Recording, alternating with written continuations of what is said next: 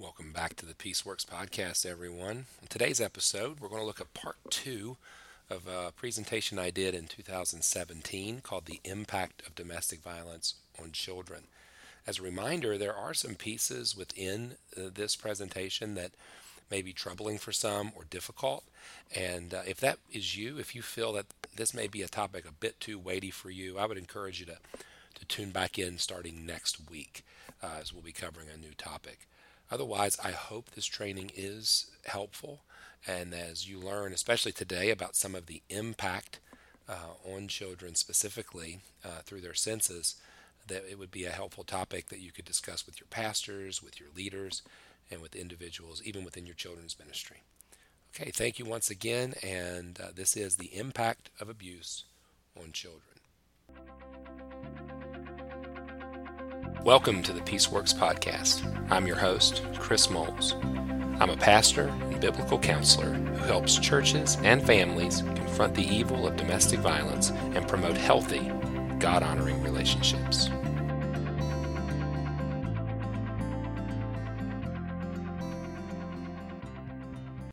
And just like us, by what they smell, they can connect to abusive events through all their senses, including what they're smelling.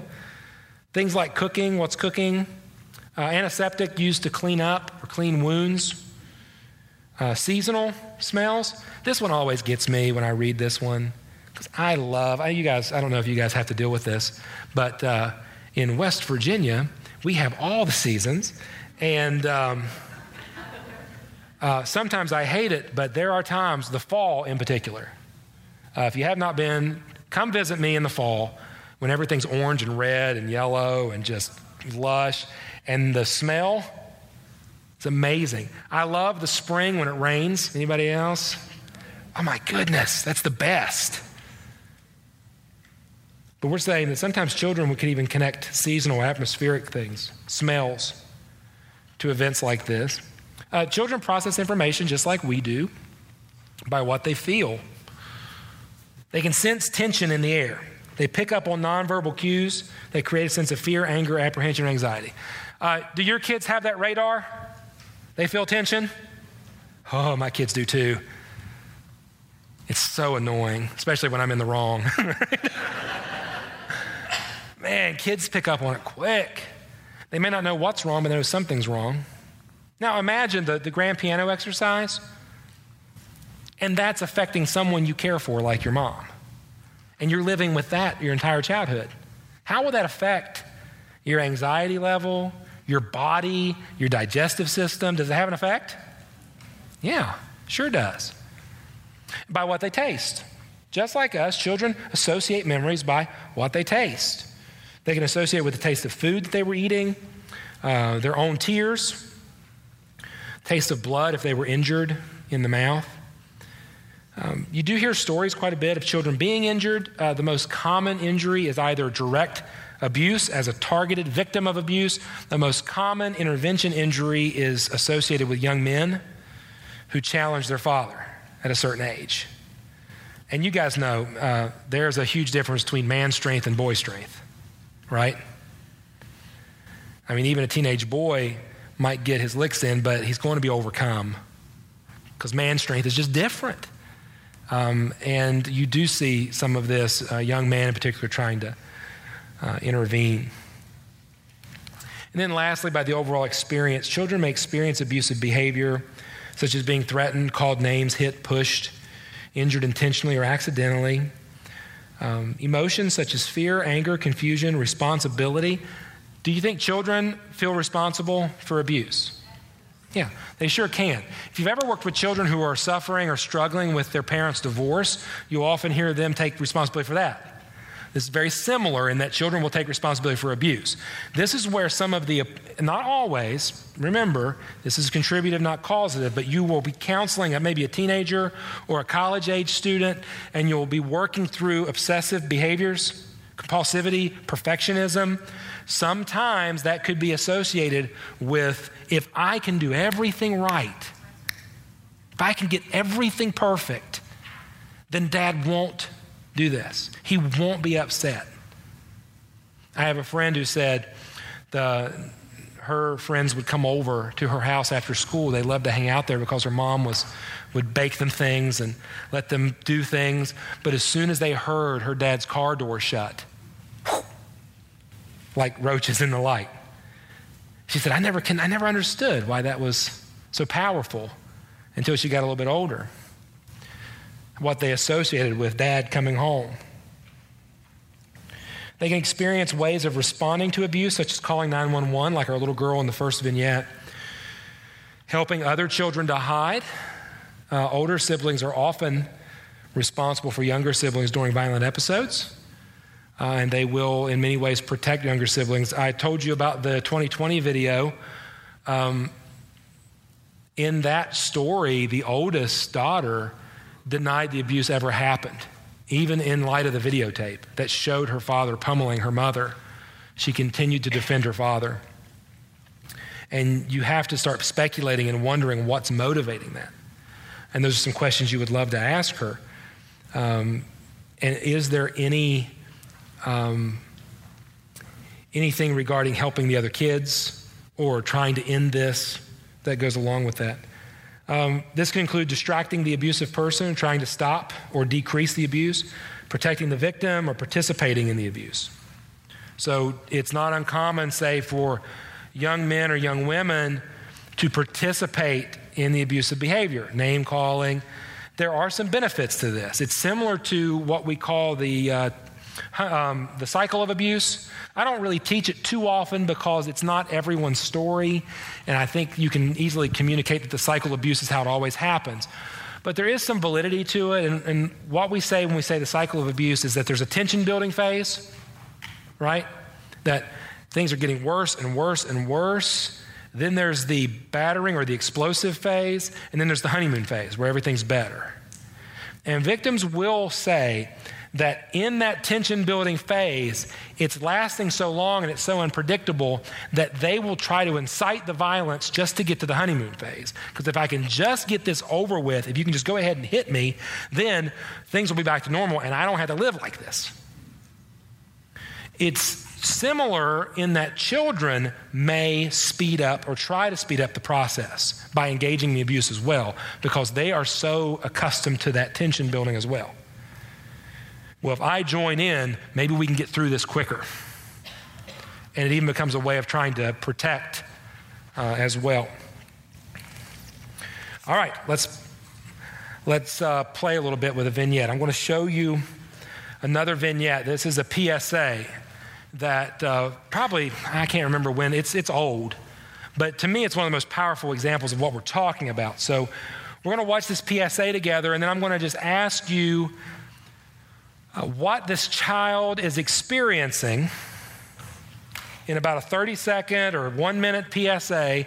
I'm going to ask you to help me understand what this child may be experiencing and how it might contribute and help us in our caregiving.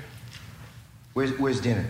Well, I thought you'd be home a couple hours ago, and I put everything away. What is this? Pizza? You had just called me. I would have known what... Dinner ready is a pizza. Honey, please don't be so loud. Please don't... Let go of me! Get in the kitchen! No! Do you want to see what hurts? That's what hurts!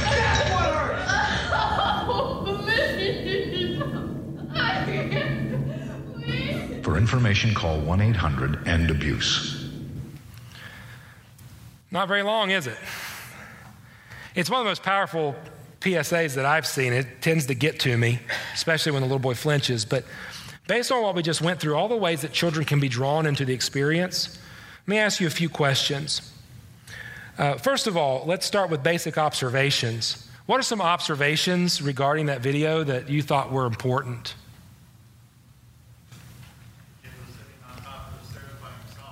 Okay, so the kid was by himself on the top of the stairs. He's wearing PJs. So what are some assumptions we might make? He's probably supposed to be in bed. It's late. They think he's in bed. One of the most common responses I get from men that I work with when I do the impact on children exercises with them is they say, well, it's not like my children saw anything. They were in bed. And I usually push back and say, I think that's quite presumptuous. think you need to really think about this? Is it possible that your children heard something? And let me ask you this. Would you do everything that you told me you did if your children were present? Well, no, of course not. Why? If it's justifiable and acceptable, then why is it unacceptable in front of your kids? Because they know it's wrong, right? So yeah, they probably think he's in bed. What else? What's that? No, he didn't go greet his dad. And I would guess, and again, this is all assumption, but do you think it's possible that he has been feeling the tension as the evening's gone on before dad gets home? I think with the dinner conversation, there's probably been some phone calls or something that's got him on edge, which, so he hears dad's car, or the door opens and he runs to the stairs. By the way, he flinched when he heard that. He knew what that meant. Yeah, he did. Yeah, he did. Whoever set this PSA up for this child did a brilliant job, I think. It's very helpful for us. All right, let's go through some work here. What did he hear? Dad yelling at mom. What were some of the things dad was yelling about? Food. All right. Do you think, I'm just, by what you know about dad, you don't know much, do you think this is a common exchange? I think this has probably happened before. Yeah. Yeah. What's that? He heard something break. Yep. Yep. Good. He heard mom screaming and crying. Okay. Do you think this kid, this young man, and I'm just guessing, okay, we're just guessing, but is it possible that this young man has heard that argument about money before? Is dad, do you think it's possible, again, we don't know from 30 seconds, do you think it's possible that dad places a value on money, especially the money that mom spends? Yeah. Could that, I don't say will, contributive, not causative, could that affect him as he grows up and how he views money and relationships? And yeah, think about that. Anything else you heard? Yes. It almost seems like the child wasn't hiding under his bed, wasn't hiding in the closet. It almost seems like he was somewhat drawn to be there. Mm-hmm. Like maybe for mom later, maybe for self-protective. Yeah. Something moving downstairs. Yeah. So it's a given, I think we all agree, that this PSA was intended to show us that he was anticipating the abuse, right? And what I love about it is I think it accurately depicts a young child's mentality. He's anticipating the abuse. He can't intervene, right? He might not be able to show his face because then he may be the target, depending on how angry dad is. But that proximity is really interesting. I'm going to leave my room. I'm going to sit at the top of the stairs so I can witness what's happening. Anything else that he's hearing?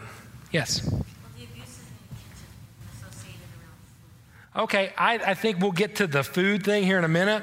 But pizza, what a sad association. This pizza's awesome. Yes?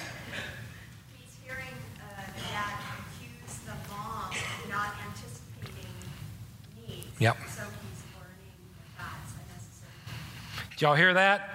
He's hearing dad accuse mom based on her lack of anticipating his needs. Is that not what dad's doing? Pizza for dinner? Don't you know what I like? Don't you know what should be? And you'll find this and with controlling and coercive people that they expect you to know what they want. They expect a certain level of conformity from you. If you don't meet it, you're going to be punished. And you can. Very good observation. You can hear that accusation. And he's hearing that. At this point, I'm not sure he's ready to assimilate that, but if he gets a steady diet of it, that could be a contributor. Anything else he's hearing? That's good. Yes, they're everywhere. Well, it's not what he's hearing, but the way he's sitting, I mean, he could have gone down the steps. Right, he's not going to engage. Yeah, that's about as far as he's willing to go. Yes? My question has to do with the correlation between bullying and observing, this child observing the abuse. Mm-hmm. Is it possible that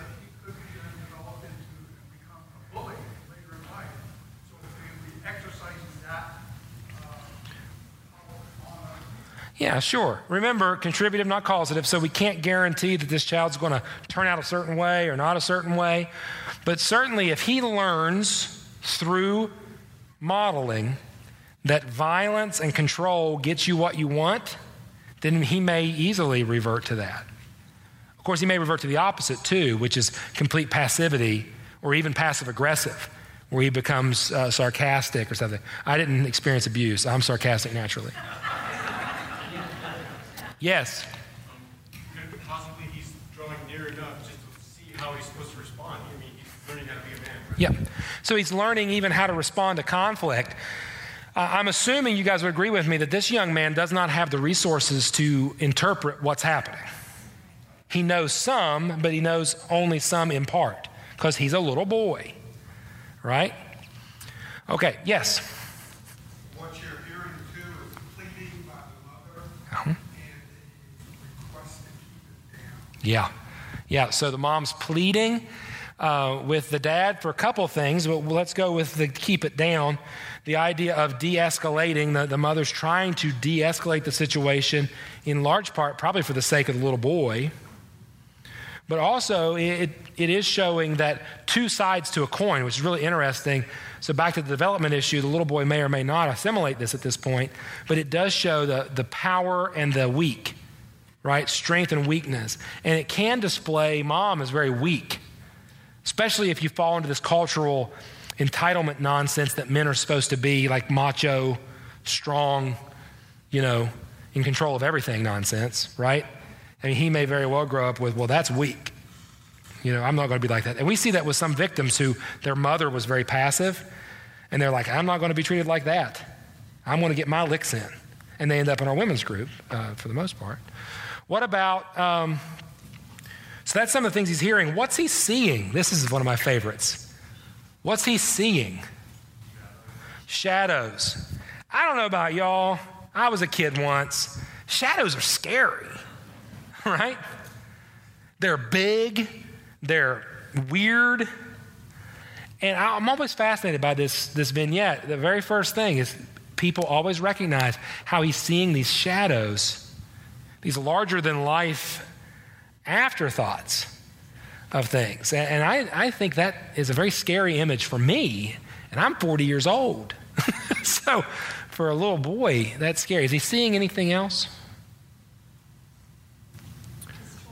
His toy, he's very connected to that truck. Again, whoever directed and produced this did a great job. But yeah, he's very connected to his truck. And you can see he's engaged in two worlds, is he not? It's like the truck is grounding him, but he's also connected to what's happening down the stairs. I don't know that there's much more. Anything else he's seeing? Well, not so much what he saw, but I just realized the beginning is this panning of the family photos. So there's an implication. This is a lovely, intact family, and the staircase was lovely. So all this is very behind the doors. No one else probably knows this. Yeah, I don't know any public abusers. Meaning I've not yet met a man who's coercive and controlling that goes, you know what, I'm going to start a blog about the ways in which it is such a secret sin and it's dependent upon his control to keep it that way. So mom's got to participate, children have to participate, some ways neighbors have to participate. So yeah, I would say their house probably also has to be well maintained, considering if he's going to throw a fit about pizza, he's probably got some other demands would be my guess.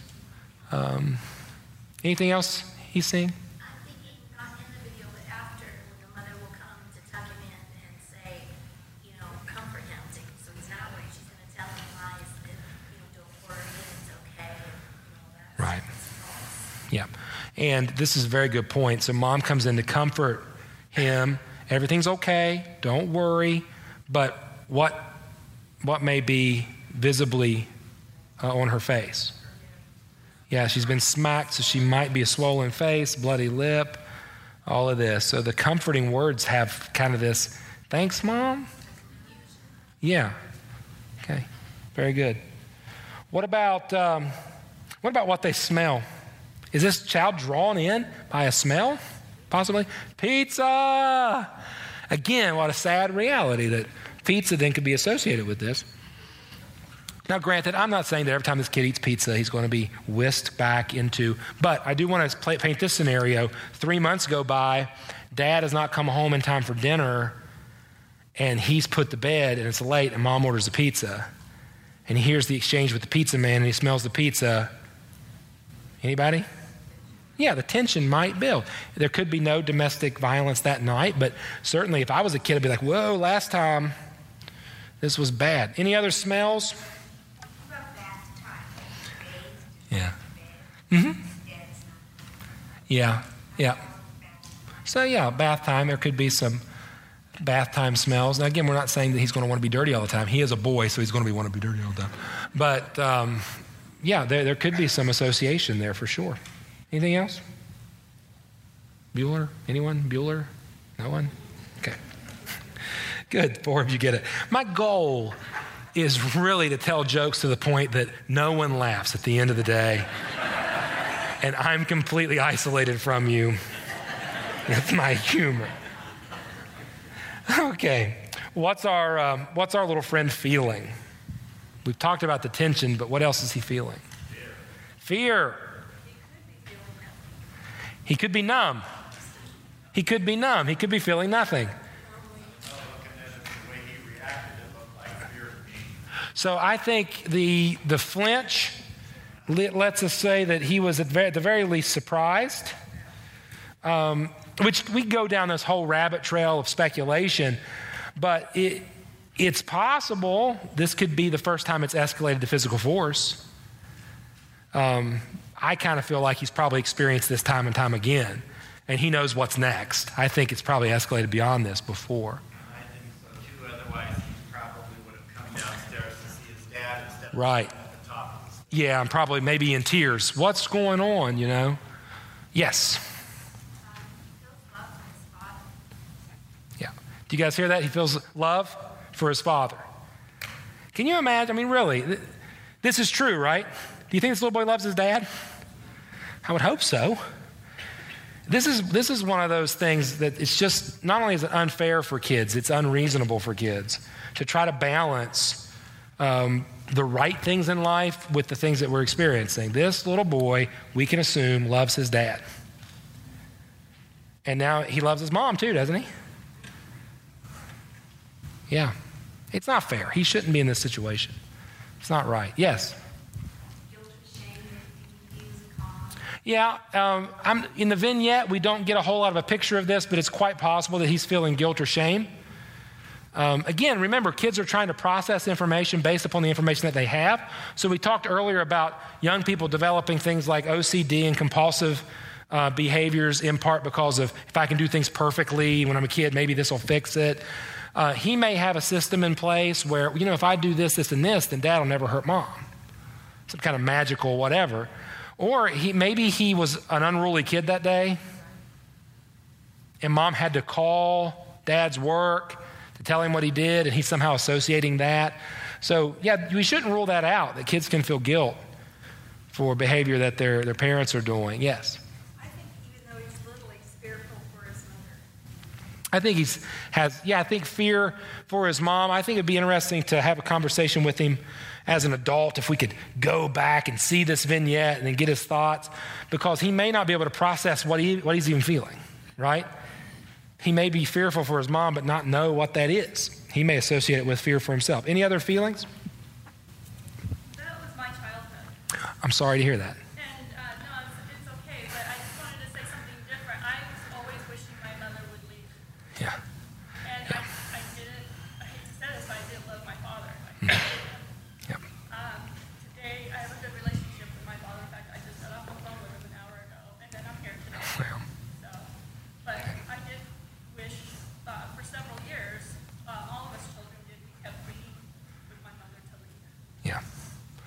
Absolutely, that's fair. I think both of those are fair statements because we're talking about children trying to process information, right? And so, yeah, so our sister here said that was her childhood and her response was a little different than the response we had about loving her father. She actually wished her mother would leave and on some occasions wished harm on her father. Is that what you were saying? Yeah. But I did not have a loving relationship with my father. There were times where it was, I hated what he was doing. So she didn't have a loving relationship with her father and sometimes hated his behavior, which that's really a good example of that tug of war, isn't it? Between I love the person and I just am torn by what you're doing. And then she also shared with us that she has a great relationship with her dad today, right? And they're talking even today. So praise the Lord for that, and praise the Lord that you're safe and doing well today. So, but certainly when you talk about feelings and children, come on, kids, you've tried to get that out of a kid, haven't you, right? What are you feeling? We're all over the place, aren't we? Yeah. Yes, sir.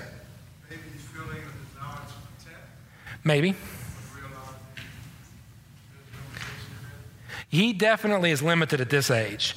I do think it's fun to speculate, and I wish they had alternate PSAs where maybe he's a teenager and how that might play out. We show some that I'm not permitted to show to you guys, to our men's group, and there's one in particular where a young man is actually playing his parents against each other. You guys have, if you've had kids more than 10 minutes, right? They've played you against each other. Instead of being a team, the dad becomes accusatory towards the mom and the son ends up trying to intervene, and he gets attacked. And then the mom even says, when the young man tries to solidify things with his mom, the mom even says to him, this is the whole reason we started this was because of you, you know? So even mom participating, yeah. You know, depending on how significant the manipulation is, he could be angry at his mom. Yeah. I mean, he could really be believing that this is his mom's fault. Not uncommon to hear children as they get older say, you know, because mom didn't leave, mom wouldn't say anything, mom wouldn't comply. They could even come back to those beliefs of entitlement, right? And even say, well, if mom just did what he asked, it would be okay. So, I mean, we got a lot of complex things here, don't we? And we've got this, that's what we are, is complex body, soul, spirit beings. So we're going to have a lot of complexities here. Yes.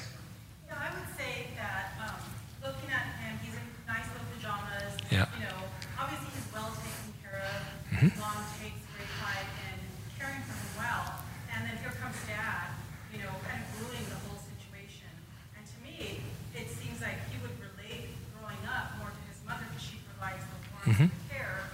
So I could see a teenage boy having gender issues, you know, having issues where he relates more to females than he does to males because the females provide the care and the safety that he desires, and the men provide instability and chaos. Yeah, so it's possible that he could identify more with mom than he could with dad, and then that could cause that rift in their relationships that he and dad. Of course, the opposite's true as well, and that's one of the things why I say contributive, not causative. We've got to kind of see how these things play out. It'd be better if there was no violence in the home, right? That's kind of the goal. What about tasting? Is he tasting anything? Pizza. Pizza. He tasted it a while ago, hopefully. Maybe. Not a whole lot going on here. Maybe his tears if he cries. But the odd thing about this vignette is he doesn't cry, does he? Which says a lot too. And then, of course, we said children process information by what they experience. And so there could be all kinds of experiences that he's dealing with associated with these incidents and further incidents. So we talk about this as a pattern, right? This is an isolated. We've got a snapshot of what he's experiencing in a pattern. So there could be other things associated with different events, such as people helpers like police and emergency personnel or a pet or something along those lines. Yes? Would it be common behavior if a child, say like that age, like high runner, would detach and maybe pretend everything was good? Like, say he was on a steering wheel of a truck. Maybe he was wishing his father would be more happy. Yeah. Yeah, so detachment's possible. I think the goal here is, and maybe we're seeing this, is that there's all kinds of outcomes because people are complicated, right? And maybe, just maybe, as we've been working through these things today, you've seen that domestic abuse, there is no one-size-fits-all. That diagnosing and responding and intervening takes a lot of time, energy, and effort. When I first got involved in biblical counseling, one of the things I loved about it as a 22-year-old young man was, whoa, this only takes 8 weeks. Excellent. Cha-ching, cha-ching, pushing them through. But as you can imagine, cases like the one we're talking about can extend out for a long period of time, can they not? I also want to make sure that we're clear that, again, this young man may be negatively affected by what he's experiencing now, but the hope of the gospel is so wide and so deep that it is not creating or causing him or putting him into a label or a pigeonhole that he'll never escape from. Right? And we do live in a society in many ways, in a culture in many ways that says, once a victim, always a victim. This young man, if he encounters the living God, has so much hope, as does his mom, right?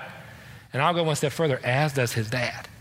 If his dad can experience the redemptive nature of the gospel, their whole life can change. Generationally, it can change. I'm not a big generational sin guy, right? But I do think you know those families, don't you? That the sins of the father carry on to the sins of the son. This normative, this is the way life is. And you just pray, Lord, break that cycle. This is the work of intervention and prevention. Is we want to see the cycle broken in such a way that families, not just families are restored, but that God's glorified. Because there's a lot of work that restores marriages but doesn't work on hearts. Agreed? There's a lot of quick fixes to marriages that leave people in very deadly and dangerous situations. That's not what we're promoting.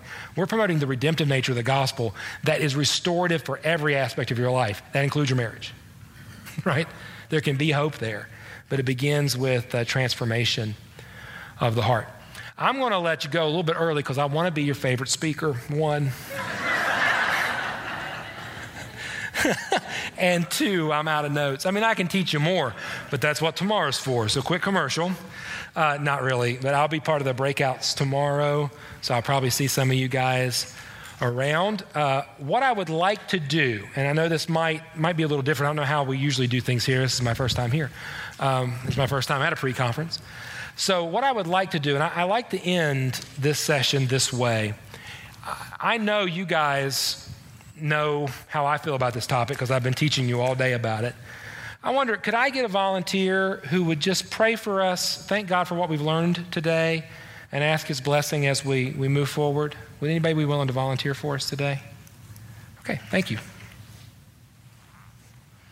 Father in heaven, thank you for this teaching. Thank you that you brought so many people here to hear your word. Father, we pray that your spirit would cause us to make an imprint on our hearts so that we go back to our churches and minister to your people the hope of the gospel that truly does change our lives. Yeah. Father, we thank you for our brother and the gifting that you've given him to use for your service. Lord, we pray that you would continue to bless the teaching and the fellowship that we have this week. We pray that you would be glorified in everything we do. In Jesus' name, amen. Amen. God bless you guys. Thank you. Copyright 2017, IBCD, all rights reserved. More free resources are available at www.ibcd.org.